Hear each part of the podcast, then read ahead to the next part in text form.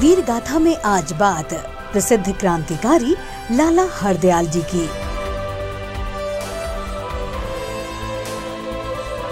प्रसिद्ध क्रांतिकारी लाला हरदयाल जी का जन्म 14 अक्टूबर अठारह सौ चौरासी को दिल्ली में हुआ था। उन्होंने गदर पार्टी की स्थापना करने के साथ ही विदेशों में अनेक कष्ट सहकर देशभक्तों को भारत की आज़ादी के लिए प्रेरित व प्रोत्साहित किया। लंदन में उन्होंने पॉलिटिकल मिशनरी नाम की एक संस्था बनाई। इसके द्वारा भारतीय विद्यार्थियों को राष्ट्र की मुख्य धारा में लाने का प्रयत्न करते रहे।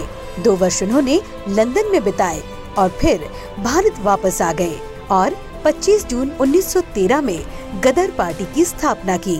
प्रथम विश्व युद्ध आरंभ होने पर लाला हरदयाल ने भारत में सशस्त्र क्रांति को प्रोत्साहित करने के लिए कदम उठाए। श्री हरदयाल ने भारत का पक्ष प्रचार करने के लिए स्विट्जरलैंड, तुर्की आदि देशों की यात्रा भी की। देश की आज़ादी के लिए समर्पित श्री हरदयाल 4 मार्च उन्नीस को पंचतत्व में विलीन हो गए। ऐसे महान देशभक्त को हमारा शत शत नमन।